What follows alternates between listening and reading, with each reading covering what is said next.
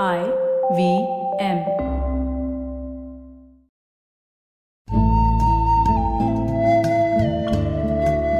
IVM के Hindi travel podcast टेढ़े मेढ़े रास्तों पर आपका स्वागत है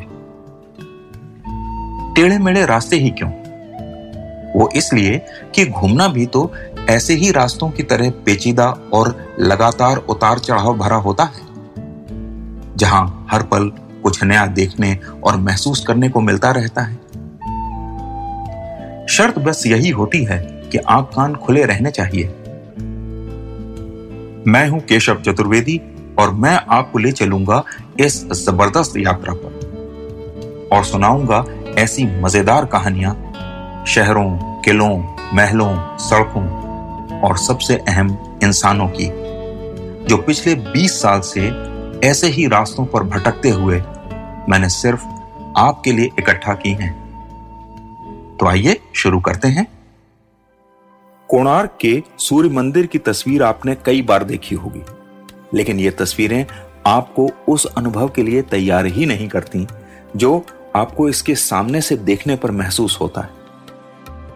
पहली बात तो यह है कि मंदिर बहुत ही बड़ा है, और इसका आकार देखकर लगता है जैसे किसी ने पत्थर में पुरी के जगन्नाथ मंदिर से निकलने वाले रथ को उकेर दिया हो।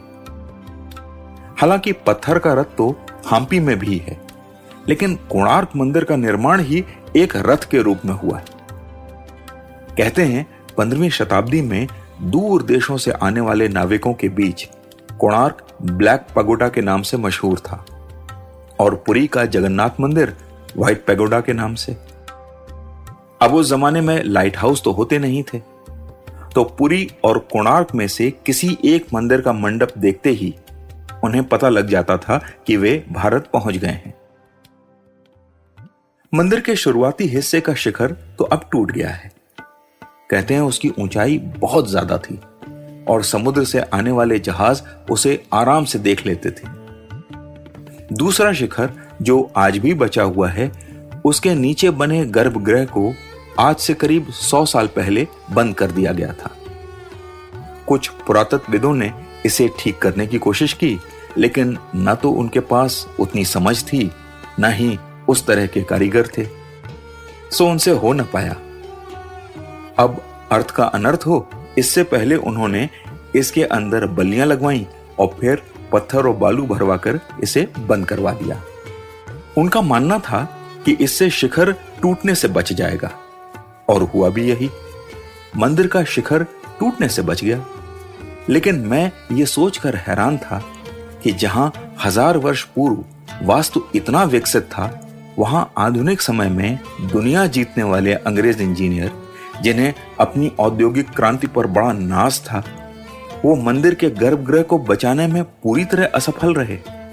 सारी टेक्नोलॉजी धरी रह गई। लेकिन मेरे मन में उत्सुकता थी कि जानू, गर्भगृह में आखिर रहा क्या होगा? यहाँ के गाइड इससे जुड़ी एक ऐसी कहानी सुनाते हैं, जिसका ज़िक्र किसी इतिहास की किताब में नहीं मिलता। उनके मुताबिक, मंदिर के गर्भगृह में शिखर और ज़मीन पर दो चुंबक लगे हुए थे, जिसके बीच में कांसे की मूर्ति झूलती रहती थी। कहानी गजब की थी, सच हो या ना हो।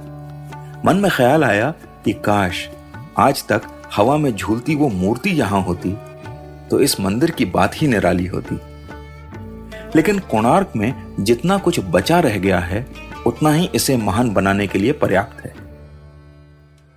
अगर आपके पास नया दस रुपए का नोट है तो गांधी जी की तस्वीर के पीछे वाले हिस्से को देखिएगा।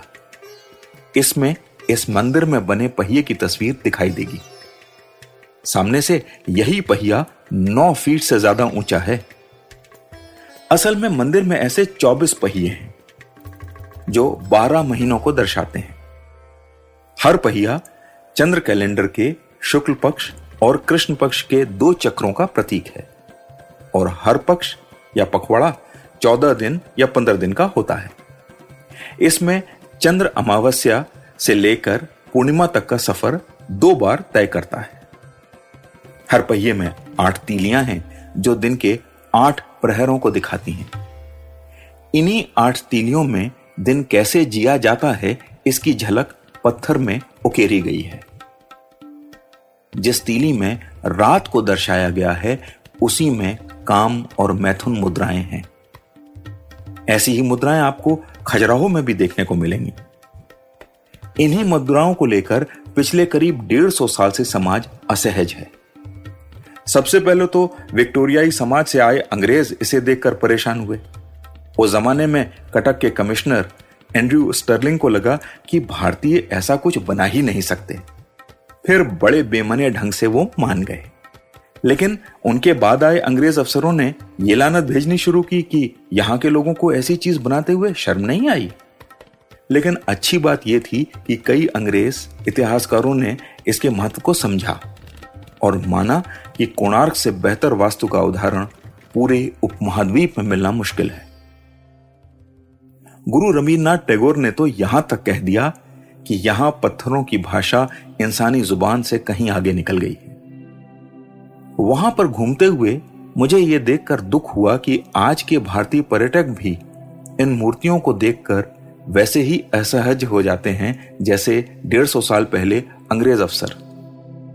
वे या तो तेज़ी से आगे बढ़ जाते हैं, या वहाँ खड़े होकर अजीब ढंग से हंसने लगते हैं, जैसे झेप मिटा रहे हों। मुझे उन्हें देखकर बहुत अजीब लगा।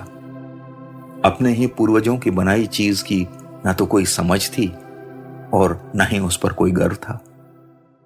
तो आज टेढ़े मेढ़े रास्तों का सफ़र इसी मील के पत्थर पर खत्म होता है। अगली कड़ी में फिर किस्सों के एक नए मोड़ पर मिलेंगे और वहाँ से नए मील के पत्थर तक साथ चलेंगे। और हाँ अगर आपको ये पॉडकास्ट पसंद आया हो तो इसे अपने दोस्तों और परिवार वालों से शेयर कीजिए, क्योंकि सफ़र का मज़ा तो साथ चलने में ही है।